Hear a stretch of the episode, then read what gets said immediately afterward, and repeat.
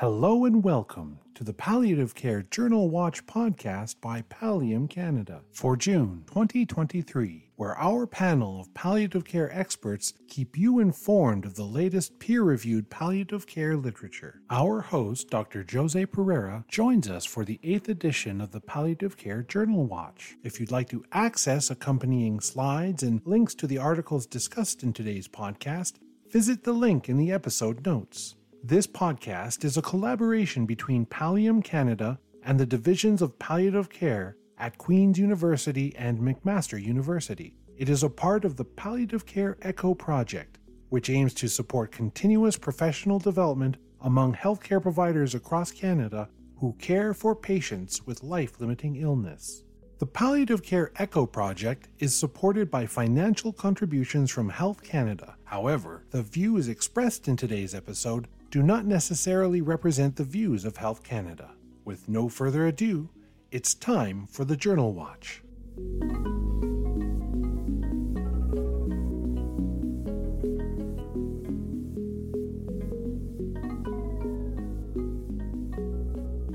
Welcome to this episode of the Pallium Palliative Care Journal Watch. I'm the host for today, I don't have with me my colleague Leonie Herx. Leonie is very busy with clinical work at this time, but we do have two fantastic panelists, uh, Dr. Adrienne Selbie and Dr. Aynharan Sinnarajah. They'll introduce themselves very shortly. And the articles that we're sharing today were largely identified by them. And so we thought it'd be best that they do the presentation. We regularly monitor about 20 journals and we look for articles that we think will either confirm ways in which we think around various topics, be they clinical, be they uh, service organization or education, or articles that challenge the way we think about different approaches right across the domains, as I said. And this is reflected in today's podcast. We are sharing two papers that involve family caregivers and family caregiver experiences, and one, for example, on massage therapy. The Pallium Palliative Care Echo Project is a five year national initiative and this Journal Watch is part of that initiative. It is funded by Health Canada. And the idea of the ECHO project is to develop communities of practice. And the Journal Watch is one component of the whole ECHO project. And we invite you to read up more on the whole ECHO project because there are quite a few communities of practice. And perhaps you may find one or two or more of interest. For example, there's a new community of practice coming on on social and psychospiritual care there is one going to be coming online looking at caring for patients with mental health issues. There is also a community of practice looking at integrating palliative care in the management of patients with heart disease and also one in long term care. So I'm Jose Pereira, and I'm Professor and Director, Division of Palliative Care in the Department of Family Medicine at McMaster University. I'm also Professor in the Faculty of Medicine at the University of Navarra in Pamplona, Spain at this time and I'm the scientific advisor and co-founder of Pallium Canada. And let me hand you over very quickly to Aynharan. Dr. Siraja, over to you. Thanks. Hi, everybody. Uh, a pleasure to be on uh, on the panel. So my name is Aynharan Sinnarajah. I work out of Lakeridge Health and Queen's University. I'm the division head here, and I also hold a research chair. Nice to be here. Thanks. Thank you. Adrienne, Dr. Selbie, over to you. Hi, my name is uh, Andy Selbie. I'm a palliative care physician at Queen's University. I'm very happy to be here. Some quick disclosures. Pallium Canada is a not-for-profit uh, foundation. Um, over the years, has been funded largely by Health Canada. This is, as I said earlier, part of the ECHO program, and the ECHO program is funded through Health uh, Canada. I'm the scientific advisor and therefore receive um, uh, honorarium or a stipend from Pallium Canada and Doctors Selbie and Sinnarajah have no conflicts of interest to declare. So today we've got four articles, as I said earlier. And to get us going, I'm going to hand this all over to Dr. Sinnarajah. Aynharan, over to you for the first one. Thanks, everybody. Dr. Pereira has already mentioned the themes for today, and so my articles are going to be focused on the caregiver perspectives and the research around it. So, the, this first one is looking at the caregiver's challenges in cancer pain management for patients receiving palliative care. And we all know that cancer pain is a common symptom that we face. Uh, the majority of individuals with advanced cancer have pain, but perhaps we sometimes forget, I certainly sometimes don't remember this, that the family caregivers play a crucial role in managing this pain for their loved ones in cancer. And so they need knowledge and skills in how to assess for pain, how to manage it, overcome their own fears about pain management. And the research around this is quite limited. And so this study looks at providing some more research base based around the caregivers' perspectives on pain management for their loved ones. So, this study is a secondary analysis of a study of caregivers who participated in a clinical trial, a larger clinical trial that looked at caregiving challenges. Patients did have cancer and they were receiving outpatient palliative care. And so their actual larger study was done as an in person or phone interviews, and the caregivers were defined as anybody defined as caregiver by the patient. It was a qualitative study with thematic analysis, uh, and, and then they did that analysis. So, next slide. Uh, so, in the key findings, I show that there were 40 caregivers that they identified. They looked at, in that larger study, anybody who mentioned things around cancer pain, and that's who they focused on. Most of the caregivers were older, mostly female, Caucasian Caucasian, spouses or parents, and college educated, and they spent more than 20 hours a week caregiving for more than a year. When you look at the patients themselves, they were a little bit younger, 59 years old, mostly female again, and married, and the two most common cancers were lung and colorectal. What did they find? They found three categories of challenges faced by family caregivers. The first theme was around communication and teamwork issues. So they commented on how there was inadequate guidance regarding pain management from care team. There was a lack of guidance when patients were discharged from hospital around how to manage the pain. There was also difficulties in communicating with healthcare teams. Sometimes there was stigma being conveyed by healthcare teams around opioid use, pain management, and that was challenging for them. And sometimes there was actually slightly conflicting management plans from oncology and palliative care. And so it indicated to them that there was inappropriate communication between the care teams. And then again, the pain management plan was ineffective. They weren't fully clear on how the balance of adequate pain relief and the side effects was being managed and some people were worried about the, the side effects some people were more worried about the pain relief and that balance uh, seemed off for them from their perspective. The second theme of issues were around caregiver related issues. These included emotional distress again that lack of knowledge or skills in pain management that was distressing for them. And sometimes they commented on how they had to google to learn more about how to manage their loved one's pain. There was a physical strain as well around tracking pain medications how it was used, how to use it safely, and then just interfering with other responsibilities that they have around work. And then lastly, there were patient related issues. Again, difficulty assessing their pain levels, reluctance to report pain or take medication. So the caregivers would ask the patients about pain, and patients themselves would be reluctant. Uh, and then the side effects that the patients would have around the using the pain medications.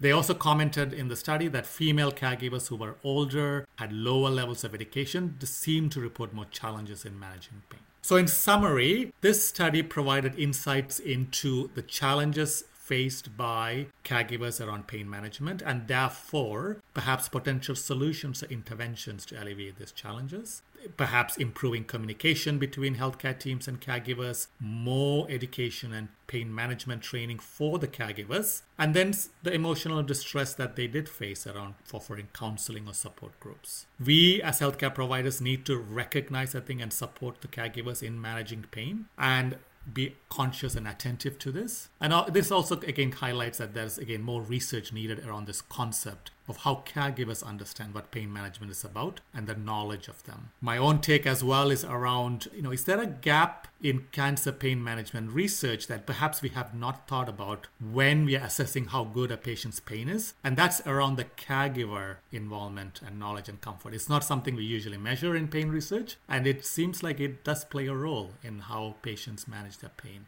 And then there are other things that I've already mentioned around improved communication, family meetings, and the things I think we tend to do, but perhaps, you know, focused on how caregivers' knowledge about pain, tracking meds, all those things are. So I'll stop there and um, invite the panelists for discussion. Thanks, Aynharan. I found this interesting. Um, Specifically, I think we take it for granted, this whole area about who's caring for patients. And we don't think, as you highlighted, about what the needs are of their caregivers. So I found it very interesting from that perspective. I've got two questions, and I, I looked through the paper, I couldn't find the answers to this, and maybe I missed them. So I'm wondering if I missed them. The first one was the caregivers were about oh, almost 20 years older than the patients, and I couldn't find what the relationship was. It looks like it was more of a parent. The second question related to who was providing the palliative care, because for me, it seemed like these were patients who were referred to a palliative care team. But was this done at the time of initial referral, so they hadn't been seen yet by the palliative care team, or were they already under the care of the palliative care team?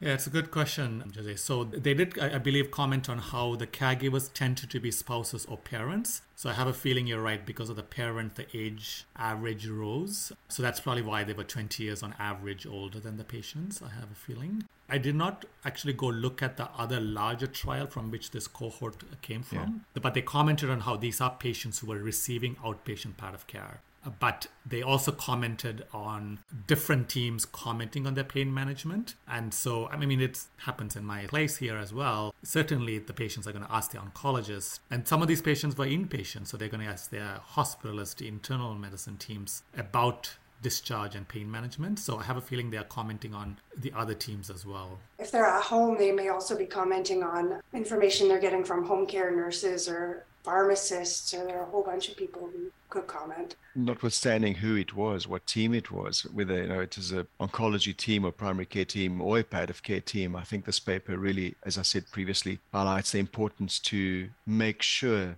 that we are informing and educating and supporting the caregivers as well, no matter what our area is, whether it's part of care, as I said, or more generalist. It made me wonder too, like if sort of having caregivers present at appointments wasn't an, enough I, I wondered if you thought on your end what other like this need for training for caregivers like had you thought reading this article who would be best to provide that or how we would do that because the article didn't quite get there i don't think. No you're right. I mean i think that's the other thought i had is there's always this research and we need to do more and more but we don't have more time direct face to face with the patient and their family isn't it? So to me it's about prioritizing and if you do more of one then we probably have to do less of other thing. And that's the part that really I struggle with. And is it general support groups? Is it handouts to be efficient? But maybe just simply even asking the caregiver, how do you think? How do you feel about pain management? Is, is there any questions you have? How has it been? How have you been dealing with it? There's because uh, the question is, was there a description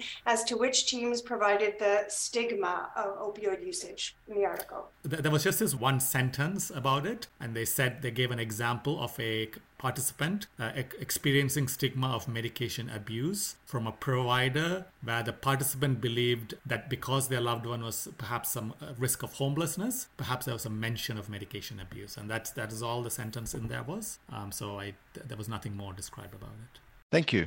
It's interesting where they indicated they're going to the internet to find information.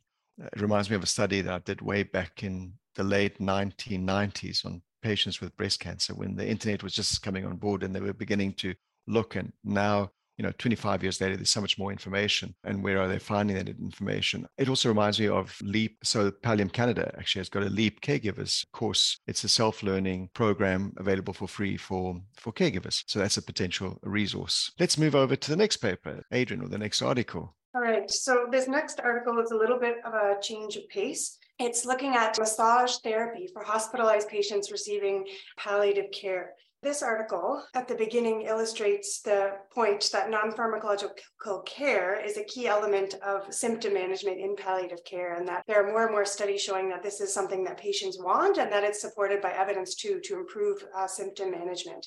But then they go on to say that implementing services that are non pharmacological can be challenging in hospital settings. And specifically, they talk about things like interruptions. If someone's in hospital, there are lots and lots of people who are kind of constantly going in the room for different reasons. And so providing an intervention like massage therapy can be challenging. They also mention the timing can be challenging. Sometimes patients may want to receive their massage therapy treatment at a time when a registered massage therapist is not available. I imagine like evenings or weekends. And then also the obvious this funding piece of who's going to fund these non pharmacologic treatments. They do conclude, however, that therapeutic massage is an effective strategy for improving quality of life and pain control.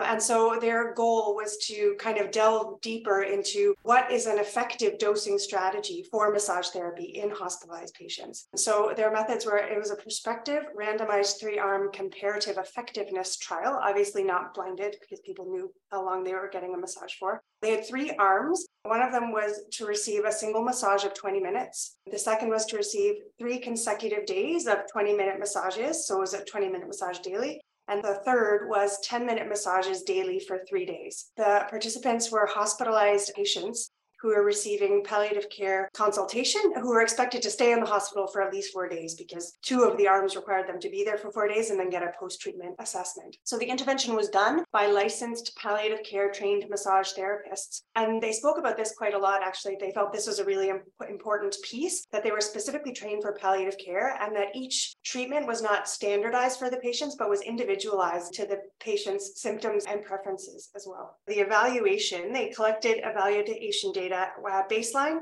pre treatment, post treatment, and one day post treatment as a follow up. And what they used for their primary analysis was a McGill Quality of Life questionnaire, the single question just asking, How is your quality of life? And then they also did ESAS, distress thermometer, and PEACE questions as a secondary assessment. So, what they found is they had 387 patients participating, which is a very large number, and that 73 to 91% of them received their full allotted interventions. The primary analysis, so this is again the McGill quality of life question, was only assessed for patients who had both their baseline and follow up assessments completed. And what they found is that pain improved for 47% of the patients, well being improved by, for 46, tiredness improved, distress improved, and people were very interested in receiving massages again. And so from this primary analysis, they concluded that many participants experienced clinically meaningful change to their symptoms, but that no dosing approach was superior to any other. So there wasn't any significant difference between all these three, the three different arms. So one massage versus three massages or 10 minute massages versus 20 minutes. Their secondary repeated measure analysis showed for distress that frequency mattered more than the massage session duration. So the one session, 20 minute massage, people had less lasting effect than for the three 10 minute sessions. And that pain they found was actually consistent across all study arms with only short term improvements found, no matter which arm the patients were in to summarize the key discussion points from the article, they stated that their study was the first to look at dosing differences in massage therapy and palliative care patients. So they kind of predicated this all on the okay, we've already proved that massage therapy is helpful for palliative care patients. Now we're, we're the first ones to look at dosing differences. They also noted that this is the largest massage dosing study for any patient population, which I thought was interesting. As they identify them, their important findings for that massage had an acute positive impact on quality of life symptoms, well being, both physical and psychological. And that frequency of the massage mattered more than duration, but that neither one of those mattered significantly for pain improvement. So, for, for pain improvement, any massage is a good massage. And that there was overall more long lasting benefit for frequency of massages rather than the duration of one single massage. I found this article really interesting as they themselves say, kind of beyond the effectiveness of massage therapy for palliative care patients, just specifics of how to implement this, which is really helpful if you're trying to think about yourself in your setting, trying to do something different with a registered health professional who's not a physician. What I really liked about this paper was that it reminds us about the non pharmacological management of, of pain and other, and other symptoms. I found it intriguing, though, in that, as you said, there was, I think there seemed to be an assumption because I looked at the references, but there seemed to be an assumption that massage therapy is helpful. And I think all of us who work in clinical care, we, we do see that there seems to be uh, an improvement. Patients find it useful in most cases, at least anecdotally, what they tell us. But I couldn't find a large study there that looked at massage therapy versus something else. And I'm wondering within this study, what would have happened if they'd put an arm at the risk of putting too many arms in the study but something like you know therapeutic touch or reiki what would have happened? And then the other interesting thing about this was that the mcgill quality of life questionnaire that they used is the one single item one that just says overall all things considered how are you feeling? So it didn't specifically look at, at one or other symptom. That is true. That was their primary objective. They did this very complex secondary analysis using the ESAS mm-hmm. for all the symptoms and the distress thermometer, which I, I've read many times to try to understand it better. Um, so, but their primary was just the, the quality of life. And I think it would have been interesting if they'd even just had an arm for patients receiving palliative care in hospital who didn't have massage.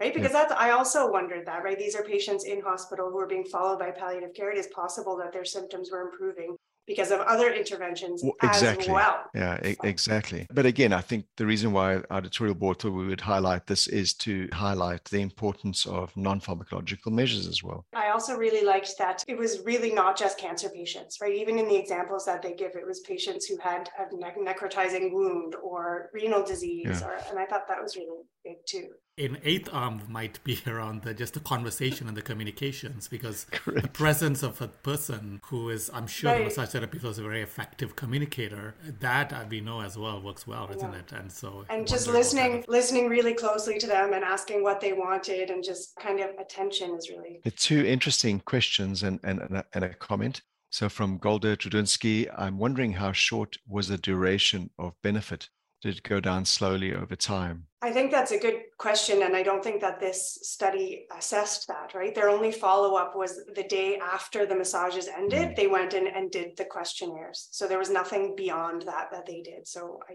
think we don't know. And then um, from uh, Lynn uh, Meadows out in Calgary, uh, we can't downplay the importance of human touch as an important contribution to comfort. That's why many elderly women have their hair done. It's the only human touch they receive. Gosh, I was just reminded of that recently by a family member who lives in a small village and said they enjoy going quite often to the stylist because that's the one of the few contacts that they have. I think, as you said, Jose, it would be really interesting to compare massage therapy to other types of touch therapy. So re- Reiki. Yeah, yeah. yeah or or yeah. non energy, know, like therapeutic touch. Yeah. Mm-hmm. Very good. So, Aynharan, I think you back on again for article number three.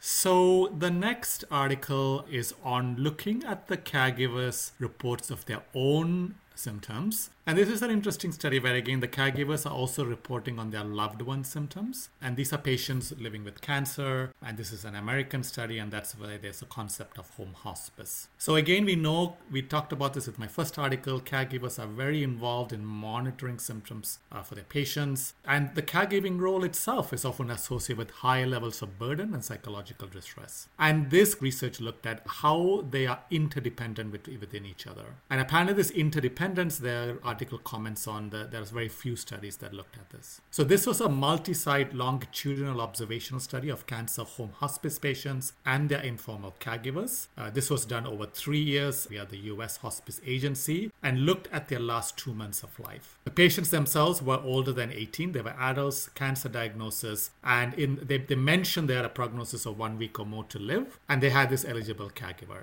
The caregivers themselves were also adults, and they needed to speak or understand English English to be eligible. So the caregivers completed the demographic data and they provided daily reports of symptoms for the patient and for themselves. And this analysis looked at summary of those variables and then they did a lot of symptoms and so they had to group it into sort of three domains looking at patient symptoms, caregiver symptoms and caregiver outlook. And then they looked at associations and lots of analysis and outcomes over time, and especially as death approaches. So the key results are that there were, so they ended up with 61 patient caregiver dyads. Most of the patients, the median length of survival was 38 days, so it was pretty close uh, to death. And they found that, not surprisingly, you know, there was at least one day of moderate to severe symptoms that were reported in the majority of, of the dyads, with the top three patient symptoms that were moderate to severe being fatigue, pain, and poor appetite. And on the caregiver side, it was a lack of sense of peace, not feeling positive, and tiredness. They found, like I said, there was a lots of association analysis that were done. So they found high correlation between patient symptom severity and caregiver distress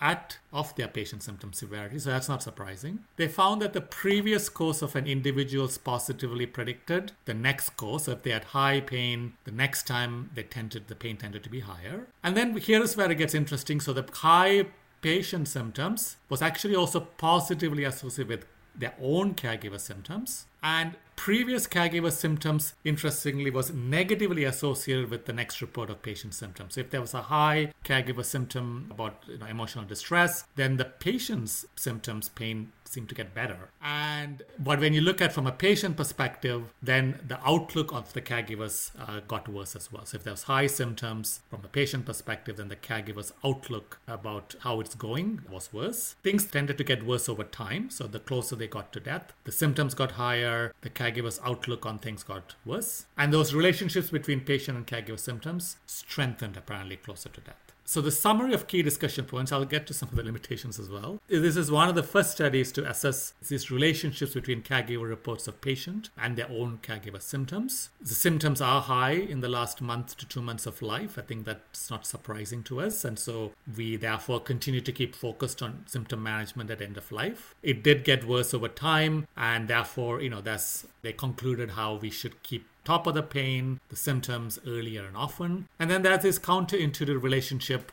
I'll mention a limitation. There's a lot of associations done. So is it just a statistical anomaly? I would I would question that. But they comment on this counterintuitive relationship where the increased caregiver symptoms actually led to better patient symptoms on the next one. And but maybe it's just because the caregivers are working hard to improve their loved ones' symptoms, so their own health deteriorated while their patient's health improved or symptoms improved. Caregivers play an important role in the symptom management, and this distress is real. And some of this distress is related to symptom management and them taking ownership of that. Again, links nicely to our first article. Additional thoughts I mentioned the limitations. You know, we I wonder about intensity of home care supports. Again, caregivers and how much help they are getting, and their own caregivers' help, because that has an influence. It looks like on patient symptoms. Over to the panel for more discussion. Very good, thank you. The question I have around this, and I think you highlighted that, and, and perhaps we need to really emphasize it even more, is the symptoms that were being reported by the family members. There was a slightly different profile to the symptoms being reported by the patients, right? So the patients were more around physical symptoms and also some of the psychological symptoms like depression, anxiety. The caregivers one, if I remember correctly when I reviewed the article, was around things like fatigue, sense of peace, anxiety, so I wonder if you could just comment more on that, because I think it's as you say, as I think we sometimes perhaps underestimate the amount of work it takes to be a caregiver. Yeah, thanks, Jose. So, yes, so the patient symptoms that were reported were the traditional ESAS like symptoms of, you know, delirium and constipation, nervousness, anxiety. So the physical and psychological. But the caregiver symptoms, you're right, they focused more on the psychological. So it was around trouble sleeping, guilt, anxiety, depression, fatigue, and then this outlook they they termed it, and that was a sense of peace about what's happening, um, and then their sense of positivity. And so you're right, uh, Jose, that there's, a difference in, in those symptoms. There's a, a question: Did caregivers have support for themselves during this time? Often the focus is on patient and family and friends disappear. Literature suggests that when social support is perceived to be available, it reduces caregiver burden, um, like the last cigarette in your pocket when quitting smoking. Caregivers are exhausted and have for a long time been mourning, but when they're on call 24 7, they can feel abandoned. Yeah, and I don't remember reading about whether there was any like elucidation of the subtype intensity of supports that they themselves had other than otherwise. But but it's a good point. I mean, certainly we know that is uh, very much needed, and that's where you know caregiver respite, more uh, formal healthcare system supports uh, might be helpful. The, the, I also wonder about the number of caregivers. You know, if there's extended family who can relieve each other does that help? But it is something to be mindful of, isn't it? The question in my mind when I was reading this article was very much like for the first caregiver article like how can we as clinicians better prepare caregivers or how can we care for them better and i don't know have a good answer i don't know if you thought of anything while you were reading as i get older i try to be blunt about the Im- immense work and burden that is involved in caring for loved ones at being at home and really talk about therefore the hospice and like in canada in system at least you know like the, the hospice residential hospices the inpatient palliative care units um, and how those are not a failure uh, on the caregiver's part. They, they, those are needed and it is okay because it is a lot of work and there is not enough home care in today's canadian health system to really provide you know a little bit more than two to three hours i think the day, isn't it? I think we're facing a perfect storm here. So, just on the end of the pandemic, of the COVID 19 pandemic, where we've seen a lot of healthcare professionals dropping out or exhausted or burnt out. And we're seeing in our daily work the burden being placed on home care agencies, nursing agencies, having to do work with smaller staff numbers, burnt out staff. And then in addition to that, we've got this the phenomenon of exhaustion on the part of the family members. And on top of this all, I think this modern day society, at least in Canada, where families are smaller and smaller, at least in some components of, of the population. And we don't have as large families anymore to look after someone. I'm concerned about the future. I think we need to start coming up with some solutions very quickly if the preferred place of care most of the time, and we know that there are exceptions and important exceptions, is a home or a home type of, of environment. I think there's going to be needed a lot of investment in resources, in, in home care resources, and perhaps alternative places of care, things like hospices for end of life, if we are going to try and deal with this storm. I think it might mean kind of this relates to a question, the question answer, like expanding the the team of who's involved in in our community in end of life care. The question in there is, is there a place for death doulas to kind of process to support the whole family in this process? Very good. Thank you. And then with that, the fourth article, which I think Andy, over to you again.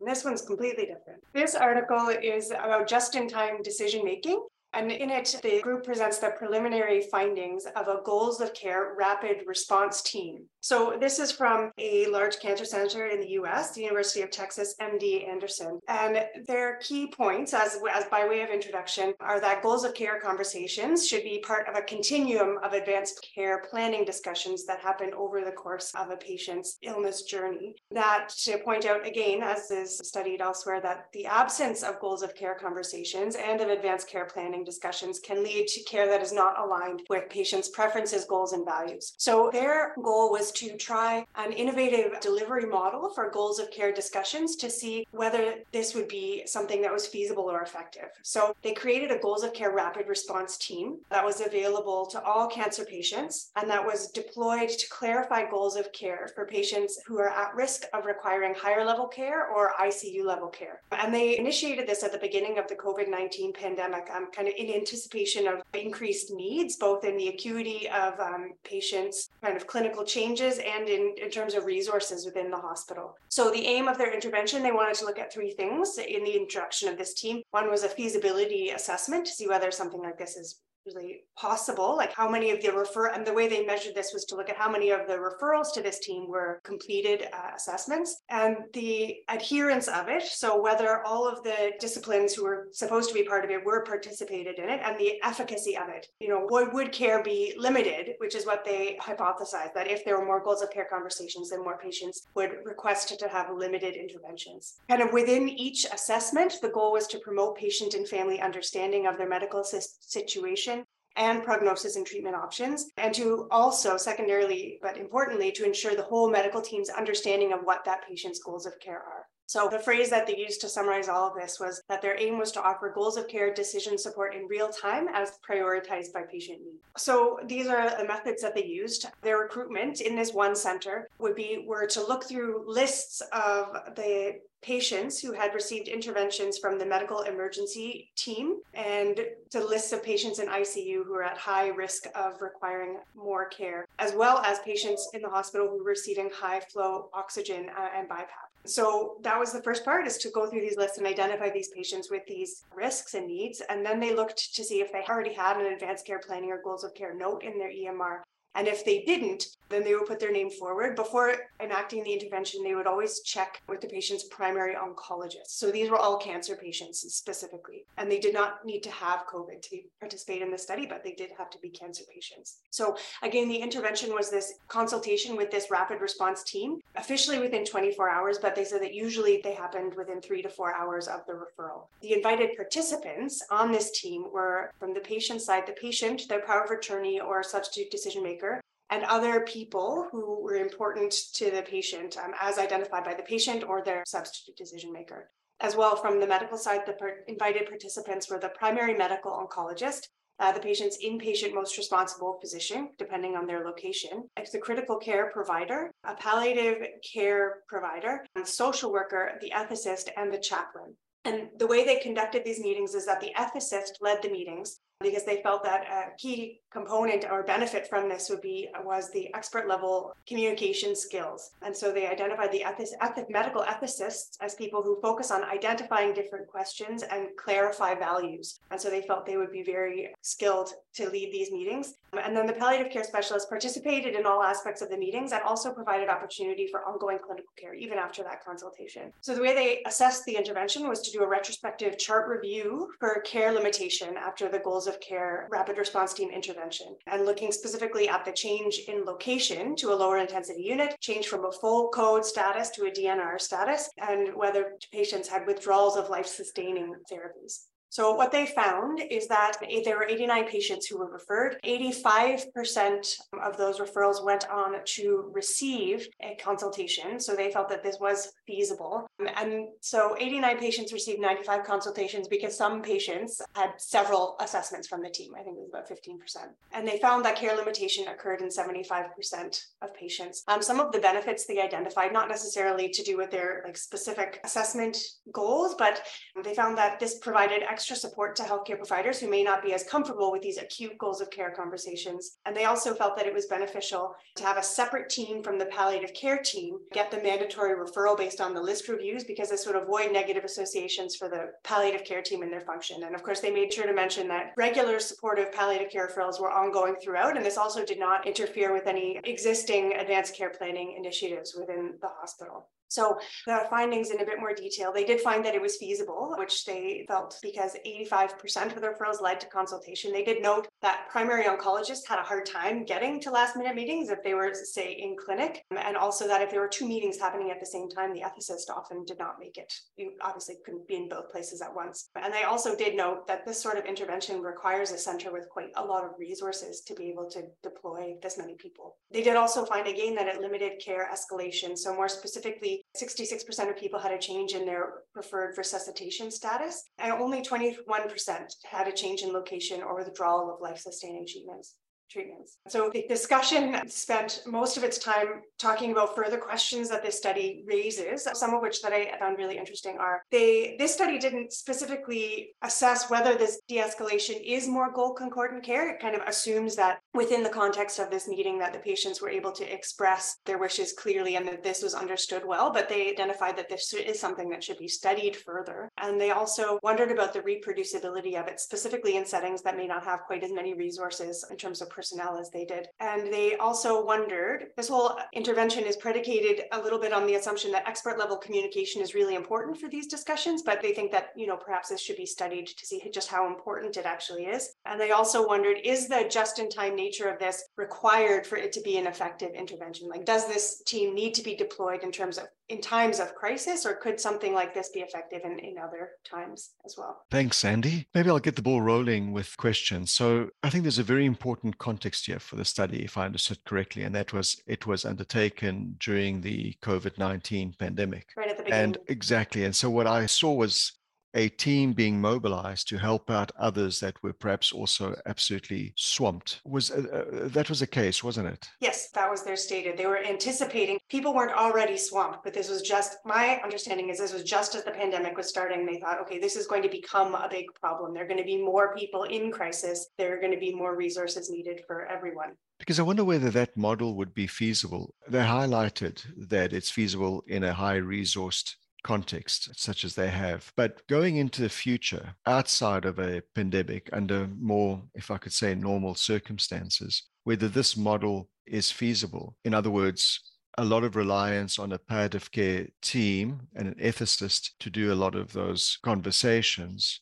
when the attending team, the oncology team in this case, because it's cancer center, should be having those discussions and undertaking those discussions? Yeah, it's a, it's a very good question. I, I had the same question, especially they mentioned that most of their conversations actually took place in the ICU. And so, and in my experience, you know, the, the physicians working in the ICU are very skilled and used to having these kind of discussions for patients who are in there. So I did wonder, you know, going that's what I thought it was if it was uh, circumstances of the team being swamped.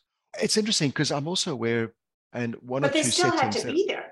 That's the Uh, thing. correct, c- correct. uh, but I'm just wondering whether just the nature of the whole pandemic and you know many things not known at the time early on, and people getting sick very very quickly from the from the virus. I was going to say, under normal circumstances, what would have happened where I work um, and some hospitals that I was linked to, the palliative care team was kept very far away from the intensive care unit or from the COVID unit. And this paper for me highlighted how the intervention of a team like this actually made a very, very big difference. So I'm just wondering in in preparation for future pandemics, because there will be, for me, this is an important paper to say, look, there's a role for this team, particularly under in pandemics where there's significant risk of rapid declining of patients. I think that's one of the things that they highlighted too, is how helpful it was to be involved in this way because it led to more involvement of palliative care for these patients later. It, it opened it opened the door a little bit to more people understanding the usefulness of that.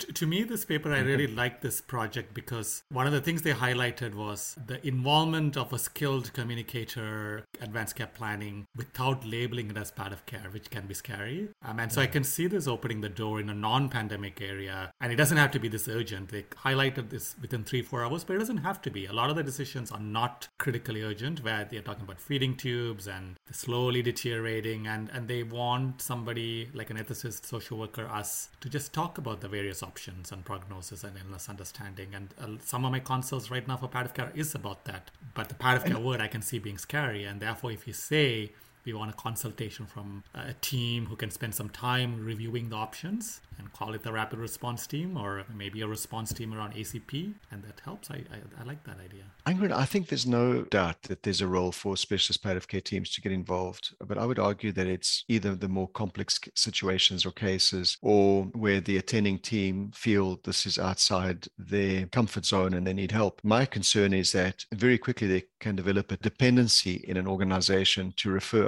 to the palliative care team. And then it reminds me of a paper that was published a few years ago. I think the title was something about shooting the messenger, where there's a dependency created on the palliative care team, and then also the palliative care team experiencing this phenomenon of getting shot at because they're coming in with the bad news because the attending team not initiated palliative care early, the concept of a palliative care approach early, and then suddenly switch gears in the care. Very good. But thanks very much. Thanks, Andy, and thanks, um, Aynharan.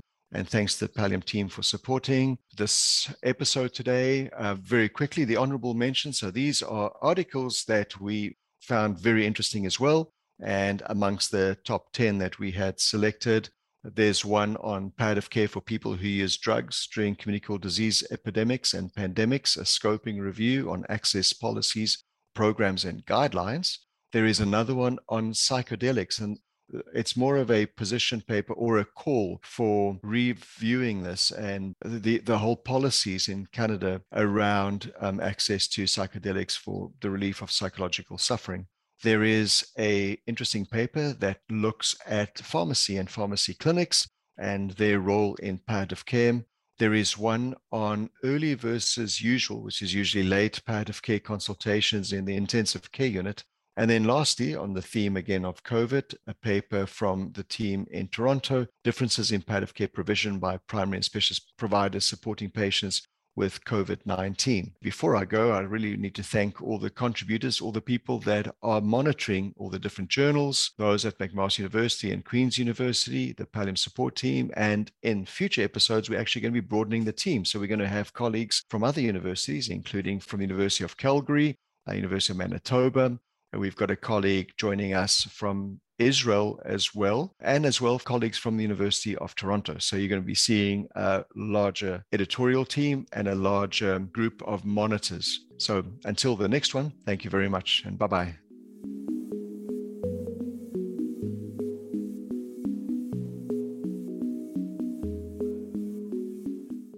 Thank you for listening to this podcast. I'm James O'Hearn, and I hope you found it both enjoyable and informative. If you'd like to learn more about the Journal Watch program or our other palliative care ECHO project activities, feel free to email us at echo at pallium.ca. That's echo at P A L L I U M.ca. Or visit our website at www.echopalliative.com. The music for this episode is Dazed by Airtone. Copyright 2012, licensed under a Creative Commons Attribution Non-Commercial 3.0 license. You can find Airtone's music at dig.ccmixter.org.